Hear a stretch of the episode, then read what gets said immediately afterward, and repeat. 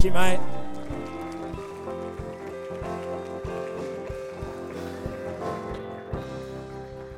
Good man. Thank you very much. You can take your seats after that introduction. I can't wait to hear myself speak.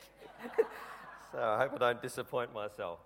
My wife Jean and I, we love coming to Redcliffe. Like we were here about eight, nine months ago. There's a buzz, and we had so many good people have aligned themselves with this house the last two, three years. So we found ourselves here, and just a sense of vibrancy of what God is wanting to do in your hearts. We're really excited. So it's a real privilege. So thank you, Pastor Reverend Dr. Sam, beautiful wife Carolina. And um, God's put something in my heart, but that'll come towards the end of the message for you guys and for the church here. So it's we, the church. We, the church. And there's a sense of God is wanting to speak powerfully to us this morning. I've sat in meetings like this at the beginning of a year, and God has dropped something into my heart which has taken two, three, four years to unfold. So I'm hoping that is going to happen to you this morning. So have you come expectant? Yeah. I hope so. Turn in your Bible to Joshua 13, and we'll sort of randomly end up there soon. But I want to start with the Word of God. For some of you, the oh, he's gone 30 seconds. He hasn't mentioned the Word of God yet.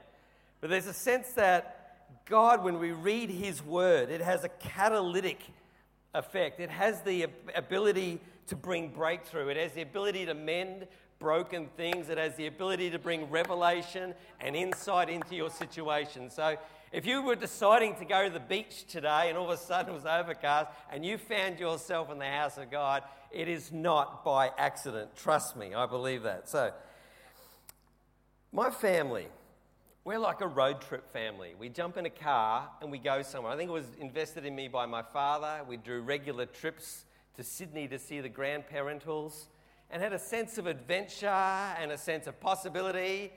Uh, and I've adopted that with my own family, and we've found ourselves doing road trips to all sorts of places. I remember a couple of years we did a trip down to the snow, and we're going down for dinner one night, and then bang, a kangaroo just appeared in front of our car at 103 kilometres an hour, and literally the car stopped dead. And anyone ever been in a car and an airbag goes off? Man, there's this ringing but I remember just running across, my hand was across my daughter's thing and I'd beat the airbag. Just, I don't know, what is it? Anyone dads understand when you got kids, you become super protective. But something happens on road trips. We did one through up to Las Vegas and then across to the road, up and then up to San Francisco. It's just a beautiful trip. But those were the days when, I mean, I grew up in the days when you had a, a street directory, a road map. Now our kids have got GPS and iPhones and Google Maps, so they don't actually have to ask anymore, Dad, are we there yet? Are we there yet? They can find it out for, them, for themselves. There's a sense that of going somewhere, if we've got GPS and we've got Google Maps, we do have a street directory, there's a sense of a plan. See, some of you this year have written New Year's resolutions. You've written down a plan. You've written a bit of a, a plan, a journey, a trajectory you're wanting to go. Some of you decided you're going to start a business this year. Now, I've done a fair bit of business coaching and my accounting background, and I hope if you're going to start a business, you do start off with a plan. The amount of people I've come to consult in after they've gone two, three years and they've hit a hurdle, and I say, Can we have a look at your plan? And they don't have a plan. So I'm hoping today we're going to talk about having a plan and having a sense of going on a journey this morning. Because it's church, I want to talk to you about God's plans. God has a blueprint for your life. There's a purpose, there's a destiny, and you read 66 books of the Bible. There's a beautiful thread woven through. You cannot read the Bible. Every book is there on a particular purpose. Every book adds something and means something because it all links into the grand plan, the destiny, the blueprint that God has for humanity, the church, and for your life. And I'm looking at this morning at a particular verse because I want to earth us and bring an encouragement to some of us today. I want to, I want to look at God's plan to bring good things into your life. Right. I grew up in, a, in an interesting way, and I mean, there'll be other times we might get a chance, and I can talk to you more about that. But having a, a very different view of what Father God looks like than He does to me now when I've been 30 years into my walk with God. And when you look through the lens of Scripture, from the view of a good, good father, you see that God's heart, the orientation of the whole way He's set up world and life, is He wants to bring goodness, life, blessing and favor into your life. He wants your generations to succeed. He wants your great great great grand to look back at you now and go, oh, great great great grandpapa, Poppy Dave, he walked with Jesus, and because of that, our family has been blessed. Now, God's got a plan, but we have to work with God in that plan. Pastor Sam was talking about that before. It just doesn't magically happen. We need to partner with God to make this work. So we've got to have the roadmap, the blueprint, the resources to get on the journey and the destination that God wants us to go. But in the midst of this grand epic, and many of us have been spoiled in church by vision because we're always thinking there's a grand day and a better day coming. But I don't know about you, but sometimes on a Monday morning or a Tuesday morning, you wake up and reality sets in. You see the Word of God. Yeah, I'm called to prosper. I'm the head and not the tail, but then I have pain, paradox, contradiction, nappies, a bad medical report, a spouse who I loved and vowed to give my life eternally to saying unkind and nasty things to me. You're driving along, your car runs out of petrol. You get an unexpected bill, you get a knock on the door, and you think, God, what happens here? What, what do I do with this paradox, this contradiction, this tension? The God, Word of God speaks powerfully into this situation. It's not like you can look up your life and go, Siri, where am I now on the plan and the call and purpose of God? I don't have an answer to that question. Come on, Apple, lift your game. We'll get Josh Drew onto that, eh, Mr. Technical. So there is a sobering reality check, but I love that the Word of God speaks into this. And over thousands and thousands of years, God speaks at the right place at the right time to groups of people of Him who are stuck who've lost their way, they're off track, they're distracted, or they're just plain disobedient sometimes. And God's orientation is always here's my plan, here's the way, walk in this way. His heart is to get you back on track. So, even today, this morning, if you feel like you're not on track, God's got a word for you this morning to get you back on track because He wants you to get you on track to the journey of what He wants to bring into your life. Now, I'm going to go to Obi Wan Kenobi now the wise man. I'm going to go to the book of Obadiah. I'm not being a smart aleck now. When was the last time you read something about Obadiah? It's going to come up on the screen behind me now. Obadiah 1, verse 17. Don't, don't turn to it now because I've already asked you to turn to, to Joshua 13. There's only one book. It goes Daniel, Hosea, Obi Wan Kenobi, then Jonah. Look at this beautiful verse. This is a story. God is speaking to a group of people. and They're off track. And God wants to give them hope. He sees them lost. He sees them making stupid decisions. Everyone sound like your life or my life every now and again? But God, in His sovereignty and His grace, sends a shaft of revelation through a man of God to bring hope to this people and say, The oppressors, the people who are holding you now, I'm going to do something about it. And then he makes, and it's about the people of, Odom, uh, for, uh, of Edom. But look what he says this but on Mount Zion there shall be deliverance, and there shall be holiness, and the house of Jacob shall possess their possessions. Possess their possessions. Sounds a bit weird, doesn't it? If, if you own something, if you have it, don't you possess it? And there's a key in here, there's a theme here that I want to unpack with us today. So you leave here with a key. That sometimes it's you have an inheritance, you have a possession, but you do not walk in it, or you do not live in it, or you're not eating the fruit of it, or you're not seeing the full realization of it. It's like we're living in the now, but not yet. I know because I've given my life to Christ, I've said yes to Jesus, I'm under new management, I've led Him, He makes the decisions in my life. And if you haven't made that decision, I'm going to give you an opportunity at the end of this celebration to do that. But because of that, I now know that I, when I die, when time stops for me and eternity kicks in, I will be saved. I will be instantly transported to a glorious place called heaven. So, right now, I'm saved. I'm in the process of being saved, being made holy with God, and one day I will be saved. Now, this is the, the tension that I'm talking about. How is it that we possess our possessions? Because there are going to be times in life where you know that you own something, where you know it belongs to you, where you know that it is yours, but there's going to be a gap between the reality of you actually physically receiving that. I tell you how that works out in some of your life. It's this gnawing feeling that there's got to be more. You're happy with what you got now, but you know there's more. There's a yearning for something else. But because we're good Christian people, we trust God, we're satisfied with a satisfied, we're satisfied with a dissatisfied sense of satisfaction.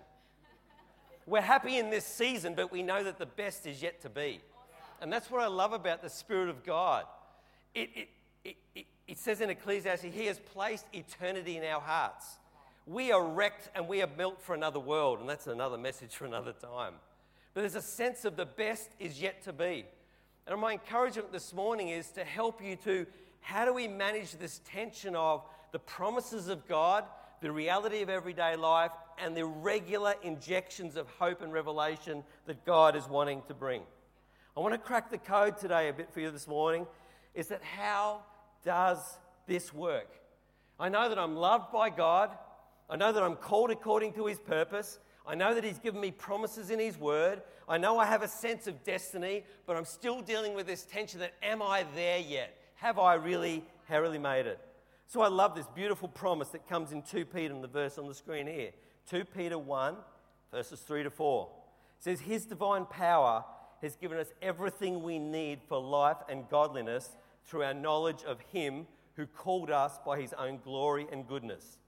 Verse 4 Through these, He has given us His very great and precious promises, so that through them you may participate in the divine nature and escape the corruption in the world that is caused by evil desires.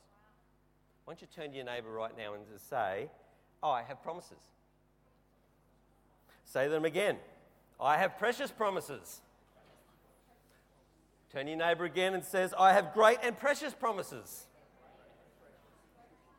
Turn your neighbour and say, I have very great and precious promises. Is anybody's here's name's Promise? My son goes to, a, to school with a girl named Promise. So there you go. I thought you might have been here today. See, in Jesus, we have a life of promise, we have a life of possibility and that we're on a journey walking with God to live out, to appropriate, and to possess the fullness of those promises.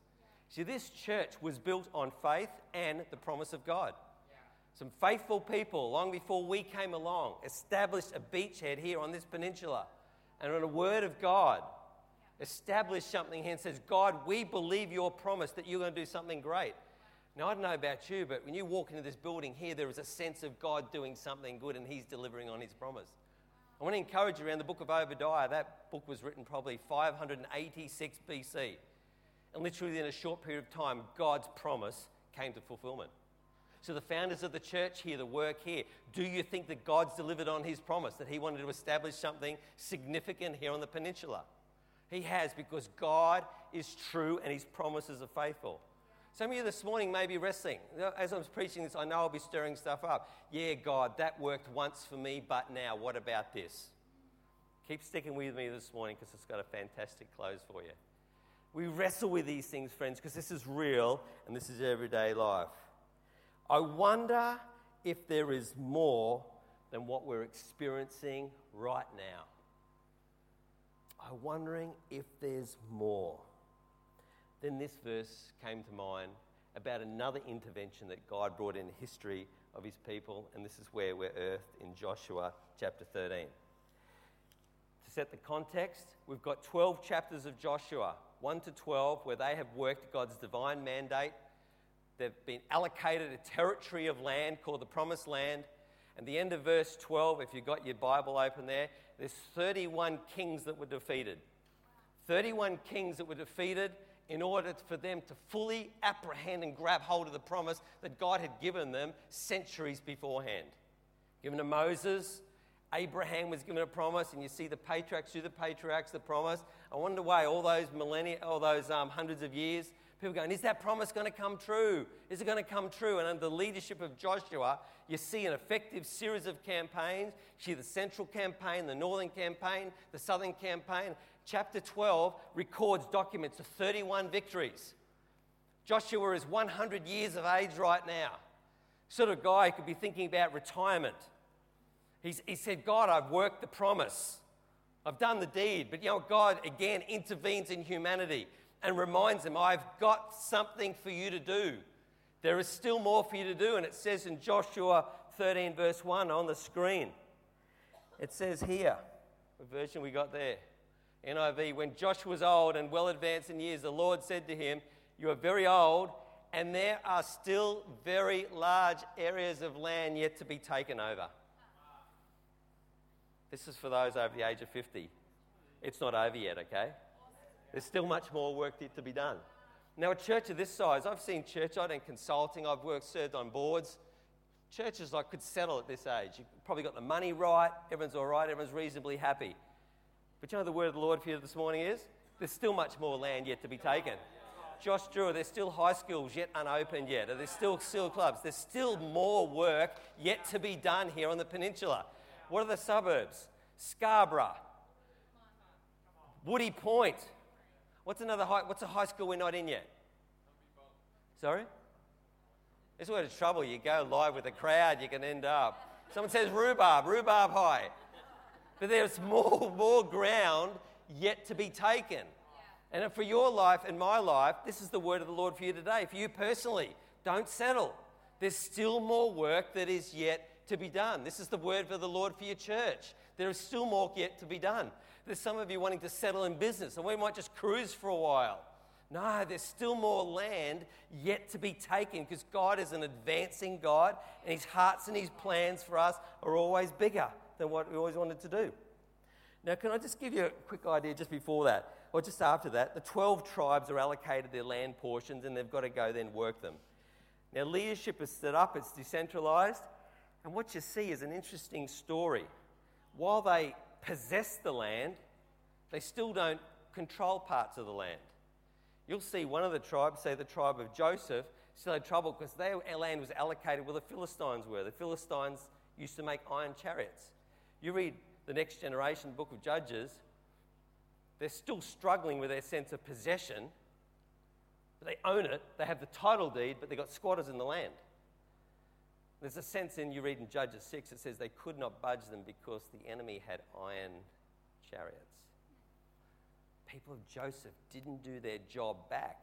It's one thing to have a title deed to own something, but you've got to continually work the plan of God in your life. Those of us who are blessed to be married, trust me, you cannot settle.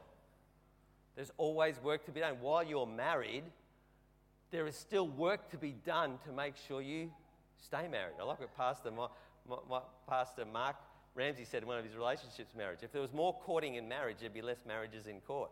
Boom, boom. Did I deliver it as good as what he would? But it's true. Like you've got to keep working the plan to maintain the possession. So quickly, how can we obtain the more of God? How, how do we turn God ideas in, in, into reality? And the seeds are found back in Joshua chapter 1, which was mentioned earlier in this meeting. Bible, if you're taking notes, Joshua 1, 1 to 9. There's a key verse there in verse 7 and 8. This is what Moses says to young Joshua. And he obviously did the work because 12 chapters later we see him finishing the work. He says, Be strong and very courageous. Be careful to obey all the law my servant Moses gave you. Do not turn from it to the left or to the right, that you may be successful wherever you go. Verse 8 Do not let this book of the law, the Bible, the Word of God, depart from your mouth meditated on it day and night, so you may be careful to do everything written in it. Some of your Bibles will say the word obey there. Says, Then you will be prosperous and successful. Then you'll be prosperous and successful. You'll eat the fruit of what God has placed in his heart for you.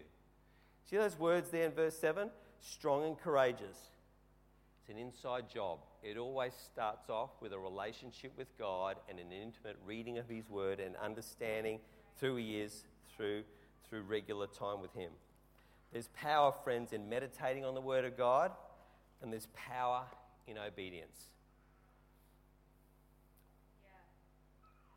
There's something about obedience that doesn't sound real sexy, does it? But let me just bring out some of the big guns here. Dietrich Bonhoeffer, the great German theologian, said, Only those who are obedient believe, and only those who believe are obedient. Faith is only real when it is in obedience. How about this one? Pulling out the big guns now. The true discipleship is long obedience in the same direction. I'm preaching like Pastor Sam is now, eh? I'm dropping truth bombs on you. How you like that?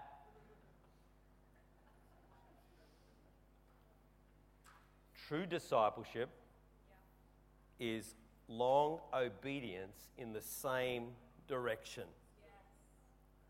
Here's a challenge. Eugene Peterson, reader of the, writer of the message, had this great book called Long Obedience in the Same Direction. Said this Our challenge is that we tend to reduce our Christian experience to just obeying commandments that suit our temperament and are convenient to our living standards. Ooh. I'm really conjuring Spirit of Sam, Dr. Reverend Dr. Sam here, eh? Can I say this? We need roots in our past and our, our discipleship journey to give uh, our obedience ballast and breadth. And, and obedience only works when we have a clear picture, a vision of what we think we're giving up to move into the, everything that God has us to do. Yeah. Yeah. For the sake of time, can we just park this as a big idea? God rewards an obedient life. I teach students in a discipleship class to do. We have a lot of fun. One of the big ideas is you get to the stage in your walk with God, and maybe for some of you, this is your challenge for 2017. The answer is yes, Jesus. Sorry, Lord, what was the question? Awesome. So good. I've walked with God a long time, okay? Obedience is the hidden key to getting ahead in life.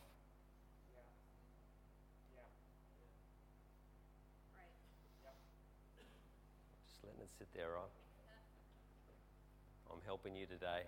Turn to your neighbour and say, He's hurting me. Turn to your neighbour, He's hurting me. He's hurting me. Can I say it's the Word of God? Okay, you need some help. Let me go to a Bible verse here. Let's go to um, Psalm 1, verse 2. Oh, I love this. Psalm 1, verse 2. The version we have on the screen is this. Instead, this is the people who love the word of the Lord. In Psalm 1, instead, they find joy in obeying the law of the Lord and they study it day and night. Always having the word of God in your mind. Let me find a version like the TEV, today's English version. It says they find joy in obeying the law of the Lord and they study day and night. That's the one I just read. What about the Amplified? He habitually meditates, ponders, and studies by day and by night. The Living Bible says this But they delight in doing everything God wants them to do, and day and night are always meditating in His laws and thinking about ways to follow Him more closely. Isn't that a beautiful version? The Living Bible. Go to YouTube or YouVersion or something like that. They're constantly thinking of ways to follow him more closely. There is no better example in the book of Joshua than the first 12 chapters, and you see every time they asked God's opinion, moved in obedience, they decimated the enemy. They decimated them and cleaned them up in a holy purge that is like has never been seen on planet Earth before. But whenever they stepped outside it, they ended up getting smashed because God was wanting to establish a principle in them. And this is why, over a hundred times since the promise is given that God said, I'll give you the land, I'll promise you, there was a hundred times where the promise is reiterated again and again. When you walk in relationship with me, I will bring my blueprint of blessing onto your life. And so some of us have been happy, and there's been periods in my life where I've been happy to sit for 20 or 25% or 30% of God's favor. Trust me, any bit of God's favor is awesome. But you know the challenge is? Is we're challenged to settle for less. Dave Hogan, that guy who raises people from the dead, I think he's had 450 people raised from the dead. A friend of mine was talking to him only recently. And, and someone said, Dave, what's, what's the key? Why, why aren't we seeing so much more of that? He said, as a church, we just settle. We're happy to settle for 20%. Because trust me, 20% can be good sometimes, can't it? Any little bit of God is awesome. But God is always wanting to do more. There's always more land to be taken. He wants you to possess more of your possession. There's always more to be taken. Andrew, move on. Encourage the people around obedience. Possession and covenant, like two sides of a coin possession and covenant, possession and intimacy, possession and obedience. They go hand in hand. This is how we achieve them all. Okay, let's go to Psalm 51. Pull out a David. I think David, David, David, who writes the Psalms, might be more powerful than Dr. Sam right now. Psalm 51, verse 12. Look what it says here. God, restore to me the joy. And he says, What does he say? Grant me a willing spirit to sustain me, which is the same as saying like this. And grant me, look what it says in the, today's English version, and make me willing to obey you. So for some of you today, your prayer as you leave this place is God, just help make me more willing help make me more willing to align my life with your plan. The message says, put a fresh wind in my sails. Another version says, make me willing to obey you every time. Grant me a willing, willing spirit. Meditation, thinking about the Word of God. I'm going to give you an example of what John and I did this week in our, in our morning devotion, just to show you how this thing works. Look at this next screen here. This is so sobering. Here's a picture. Some of you think about this. This is the value of doing good study. If you, you know, you come to a time, I'm not saying accredited studies for everybody, but there's a time when sometimes you just need to give God a year and knuckle down and get your doctrine, your foundation, your framework sorted out. Look at the light blue. Here's the diagram here. This is the, this is the promise, this is the promised land as was outlined to Abraham and, and to Moses. Look at it. Look what scholars work out what actually, what what Israel actually possessed. Look at that. The next slide, please. What does it say? Probably about 20%. That's why at the end of chapter 12, going to 13, God says there is still more land yet to be taken. You ever settled for 20%? Any stage in your life? Do not leave me hanging up here, friends, all right? Have you ever settled for less then what is your full inheritance? Those people had the title deed, but it's like bikie, bikies. You have to go in and somehow get them kicked out. There's people, friends, there's people squatting in your marriage today, and you need to do something about that. Yeah. And God has got a plan of how to bring strength in that. He's got a key for you, and some of it will be found in the Word of God and through obedience and getting some good counsel as well. So let me encourage you today in the context of 20%. God has got more for your relationships. There's more knowledge for you. There's deeper intimacy there for you. There's more hope. We've talked about there's more community impact. There's more of we of the church. There is more of the best is yet to be. Let's go back to 1 Peter. It says here. These are the precious promises that you bragged to your neighbor about before. Look at this. He's given us everything we need for life and godliness through knowledge of him who called us by his own glory. There's verse 4. What's the next slide? It says, For this very reason, make every effort to add to your faith the goodness, and to goodness, knowledge, and to knowledge, self control, and to self control, perseverance, and perseverance, godliness, and to godliness, brotherly kindness, and to brotherly kindness, love. For if you possess these qualities in increasing measure, they will keep you from being ineffective and unproductive in your knowledge of our Lord Jesus Christ. There's more fruit for you there. There's more connection with other people. There's more a reflection of the Jesus. There's more ability to be like Jesus. The key point I want to bring out here is make every effort to add. This is the partnership. We've got to work God's plan. Kindness, brotherly love does not happen automatically. I'd love to be able to call people forward at the end and lay my hands on you, and the anointing of God will flow, and you'll be transformed immediately into a brilliantly awesome and kind person. it just doesn't happen like that. God wants us to partner with Him. They all come because of internal victories of the heart. For the sake of time, I just want to move on because I want to get God. God's showed me some stuff for some, some people here today, eh? But here it is here. Would you give God 10 minutes this week in the morning? God is wanting to talk to you. There are times where I feel like God's just stroked my face you know, it's time to wake up. I've got something to show you. I was in a 10 day, one of my 10 day fasts last year, and I really felt God just say to me, go to bed early tonight, champ. I want to get you up early. I want to show you something in the morning. And I remember going to bed so excited. And I didn't need an alarm to wake up. I wake up, and then God, I'm sitting on the deck, and for two, three hours, God just mapped out and just wanted to show me something in the Word. And literally, my journal is full of that 20 or 25 pages full of stuff that He just unpacked. And I'm just thinking, I want to live like that all the time. Where God is wanting to speak. God wants to speak to you this week. Can I bring you some encouragement? I want to really show you how this works because I don't want our time to get away. I think the verse came up here, Luke 5. Look at this. John and I were reading. We're going through the book of Luke at the, at the moment. And look what it says here. Love this story. Is there another slide after that? I just want to know, just to pace myself. Yeah, there is too. Oh, okay. Let me just, just highlight it. We'll go back to the one where it says Luke 5, verse 1. Here's Jesus standing by the Sea of Galilee. The people are crowding around him and listening to the word of God and he saw at the water's edge two boats. Pretty good for a preacher to be able to preach and then see two boats at the same time. He's thinking about something. And there were the fishermen there who were washing their nets. He got into one of the boats, the one belonging to Simon. He asked him to pull out a little from the shore. So here's Jesus leveraging his platform because God, someone, one of his soon to be followers, gifted him with a boat. Look at this. And he sat down and he taught the people. Verse 4 When he finished speaking, he said to Simon, Put out into deep water and let down the nets for a catch. And Simon answered, Master, we've worked hard all night and haven't caught anything. Love this bit, but because you say so. This week on Tuesday morning for 10 minutes, God wants to show you something that's going to key to unlock something that is, is of concern to you.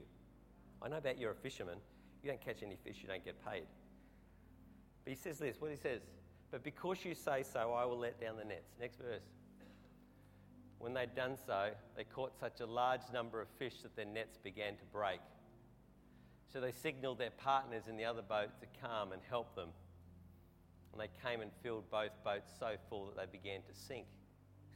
Funny, God turns up, it's like, God, I need help to manage the miracle. Can you not answer my prayer so fully? This, this is the heart of God. He's, he's always wanting to give you more than you think. This is why he wants, this is why obedience is the key that unlocks this. Look at this. He says, he began to sing. I love this verse 8. When Simon Peter saw this, he fell, he fell at Jesus' knees. When you have an interaction with God, when you receive his favor, his unmerited blessing, it is sometimes hard to contain just what it does to you and makes how inadequate you feel. God, but that's not God's intention. He says, I'm a sinful man. For he and all his companions were astonished at the catch of the fish they had taken. And so were James and John, the sons of Zebedee, the Simon partners. And then Jesus said to Simon, Don't be afraid. From now on, you will catch men. So they pulled their boats up to the shore, left everything, and followed him. You know I love about that story? Jesus asked Peter, can I borrow your boat? Can you set me out? He could have, he could have said, No, I'm too busy. But because he was obedient to what God did, it actually unlocked the very miracle that he was looking for. There are things that God wants to ask you to do this week, not because he's got nothing better to do. He is partnering with you on a journey to get resource to you. So he's going to ask you to do something that actually may seem stupid, but Father God, but you know, this week I'm encouraging you to do this. God, because you said so, I will. Because you said so, I will. I know of a story once of someone who went into a, a cafe and just uh, God said, go like this and go looking under a, a chair and look there and, and pretend to look at something under a, um, a drink machine. Didn't know they said to do it. They went and did it. And you know what? Someone in a cafe had been waiting. Someone says, God, if you're so real, I want you to make someone randomly come in here, go to the drink machine, bend over backwards, look underneath randomly to see if there's anything under there. God may get you. God got me to do something when I was at Bible college, pray for someone in the middle of a bank. I don't know what happened. I just was obedient. And I know in heaven I'm going to hear the fruit of the story of that. God wants to get resource to you. So it starts with you doing something as an act of obedience. God will upgrade that with a supernatural word because that's his natural business, and you'll be blessed as a result. Let me quickly go to the next one for the sake of time. We started back in Obadiah. The Hebrew word for that, for some of you, it's only used three times in the Old Testament. Those of you taking note, it's code Strong's Concordance H4180. 4180. It has a deeper meaning around the word possession. It says, possess your possessions. That was the key phrase I started with today. Possess and get your possession. The word, if you look at it in its deepest form when you go deep, it's used again in Job 17, verse 11. And it's used in this context. The possession, it's like my hope, the desires of my heart, even the thoughts, the desires, my possession, my heart's desire. Another version says the thoughts of my heart. Another version says my dreams, my cherished thoughts. I want to bring encouragement to a group of people today that God wants to help you possess your cherished thoughts. One of the themes in the book of Luke is this you've got Mary and Elizabeth. God's doing tremendous things, and it says, well, they, they treasured these things deep in their heart. God has got dreams and plans in your heart which you've cherished deep down your heart. God wants you to possess those thoughts, friends. God wants to bring those to reality. I have a particular burn. We're going to pray in a moment for people who you've got children, especially young adult children who are away from God at the moment. There's, there's big burdens that parents carry, but one of the biggest ones has got to be children who are away from God, young adults. Jean and I at the moment, we've got that. We've got two young adults. We're staying another 10 day fast this week because we are not going to let them go in Jesus' name. And I, this is a promise for us. We're sharing a promise with you because we're all in this together that God has got much more. And I'm going to make a demand on that promise. And tomorrow, this, to say, there's, we've said before, to, today, that God has got much, land, much more land for you to take. But sometimes your promises are voice activated. You need to speak them out and claim it. God, you said, at your word, I did this. God, I'm making a claim. I'm making a demand on that. I, I, I, want to, I want to see that. God, I want to see that with my four eyes. I want to see your promise at work. And I want to see you at work. And I'm not going to let you go until you bless me. I love that. I love that sense of sort of grabbing that contagiousness. So that's we're praying for that, the deep desires and the deep desires in your heart. More desires. Okay, 2 Kings 2, 19 and 22. You guys want to read this down, talk about this this week at your soul night. 2 Kings 2, 19 to 22. The story comes, they're looking for a man of God. The city is well situated, but the water is bad, and the man of God brings a new bowl and makes the water clean. That's a whole message in its own sight. But I, as I was praying for you guys this week, I sensed as there is new things that need to be done. There's parts in this city where things aren't right, and people are going to come to this church to look for solutions. And you're going to have a new bold mantle on your church. You're going to come up, people are going to be looking to you, even civic leaders, saying, what, what people of God, please advise us. What do we need to be doing on this? Because there's some part of the city that's not right. Okay, so anyway, you guys work that out. You're people of the word. Here's the next one 2 Kings 3 11 to 12. This all just came to me as a flood for you guys. King Jehoshaphat. He's needing a man of God, and he says this in 2 Kings 3 11. Is there anybody we can consult? Might as well turn to it now because this is on the church. This is the word of the Lord.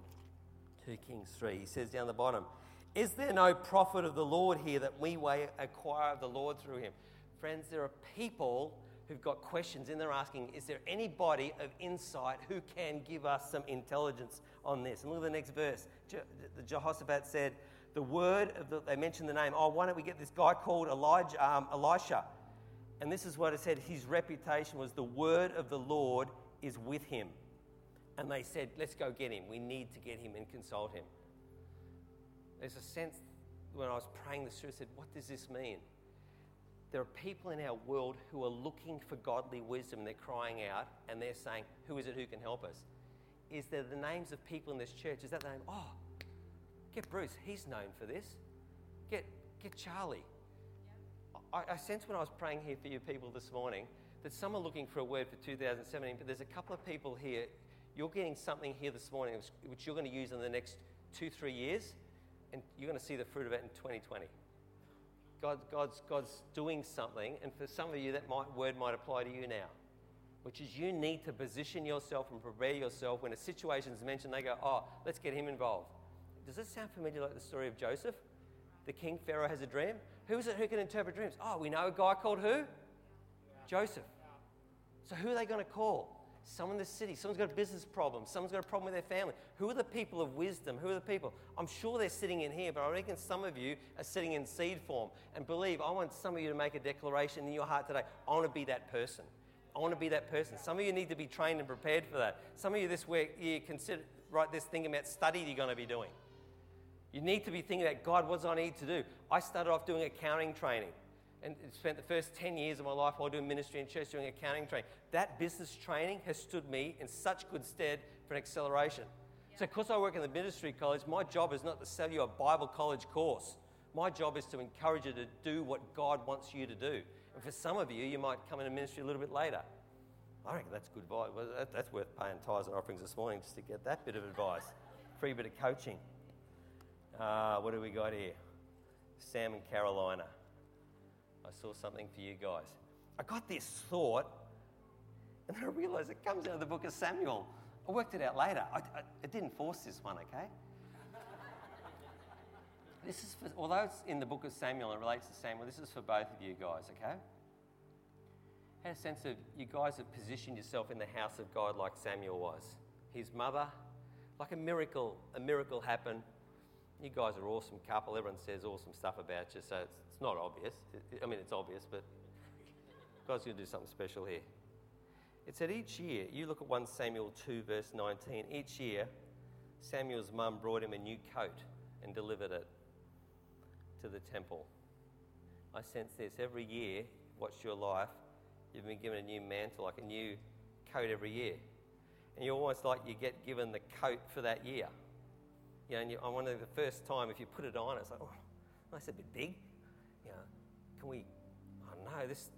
But by the end of the year, you've grown into it, and you, next year you need a new coat. I'm sensing for you this year, you, God's giving you a new coat this year, and when you when you try it on, you're going, how's this? How's this going to fit? But God's favour is rolling out over your life, and so it's January, and a new coat's arrived. So all the best trying on that new coat. But what I love, one chapter later in 1 Kings 2 3 19, it says, God makes his promise that none of Samuel's words fell to the ground. It almost like speaks of increasing influence. That, that nothing you say will drop or fall away. So you've got the new coat, this expanding mantle, your voice is increasing in authority, you're increasing in influence. So be blessed by that. Let's, let's just affirm our pastors right now and just.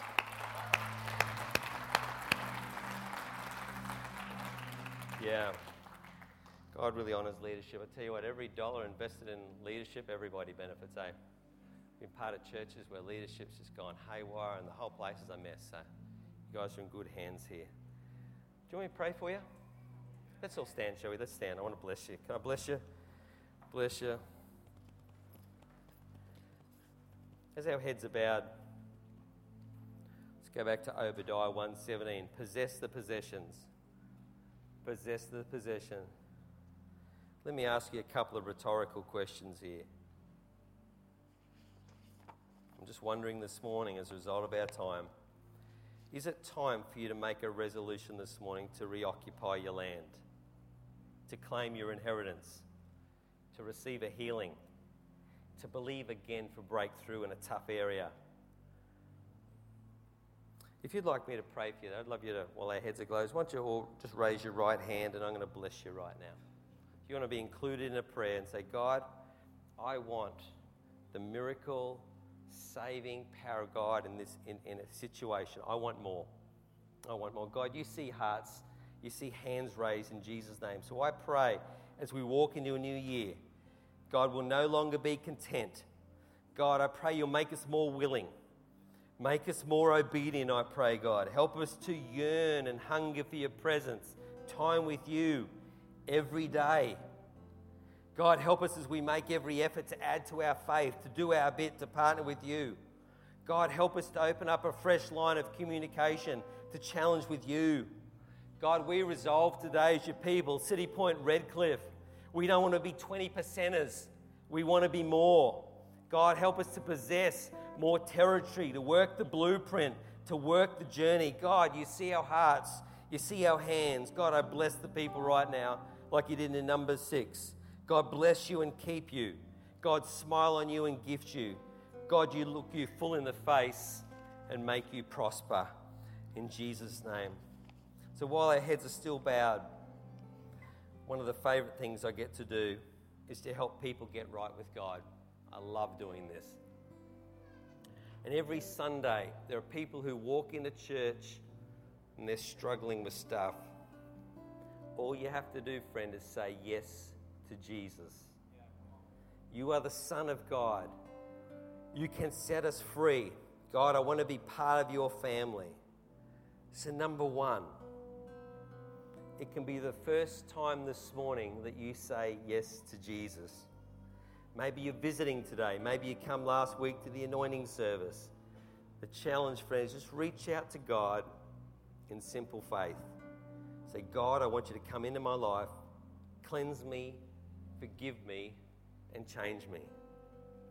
There's a second group of people here this morning. You may need to come back to God because you've let sin spoil your life or you've let slackness overtake some area and you need to get right with Him this morning and come back to Him. Every Christian, can you pray right now, please? Help people experience the miracle of God's grace and favor. It's going to happen this morning, friend. It is an absolute miracle. If that's you in this place this morning, Holy Spirit has already been talking to you about your relationship with God even before you walked into this building this morning. So you already know whether you need to say yes to Jesus. Holy Spirit's been hovering. He's been convicting and convincing you of your need for Jesus. So you don't need me to do that or even to twist your arm right now. I want you to simply pray where you are right now, where you stand. Pastor Andrew, I want you to pray for me now. If you want to get right with God, why don't you slip up your hand? I'm going to look out. If you want to give your heart to Jesus, yes, I see that hand. I see that hand up the back. I see that hand over there. Anybody else want to say yes to Jesus this morning? I want to receive that miracle of God. Give me a wave. Anybody else out there? I see those hands. Yep, I see that other one over there. Well done. God, you're awesome. God, thank you. People are experiencing your miracle of salvation. I want you to pray with me now. You want to say yes to Jesus to break the power of sin and the power of the devil over your life now in Jesus' name. So I'm going to pray. Pray after me. Dear God, I don't understand it all yet, but I believe you love me and made me for your purposes. I'm sorry that I've lived for myself instead of you. And I ask for your forgiveness. I need a fresh start. Thank you for sending Jesus to pay for my sins. I want Jesus to be the Lord of my life. Please help me to learn to love you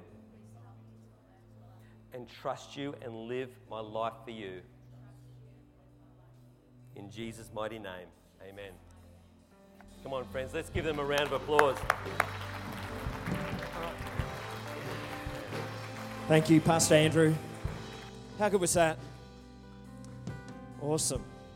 Well, Bible College looks like it's in good hands.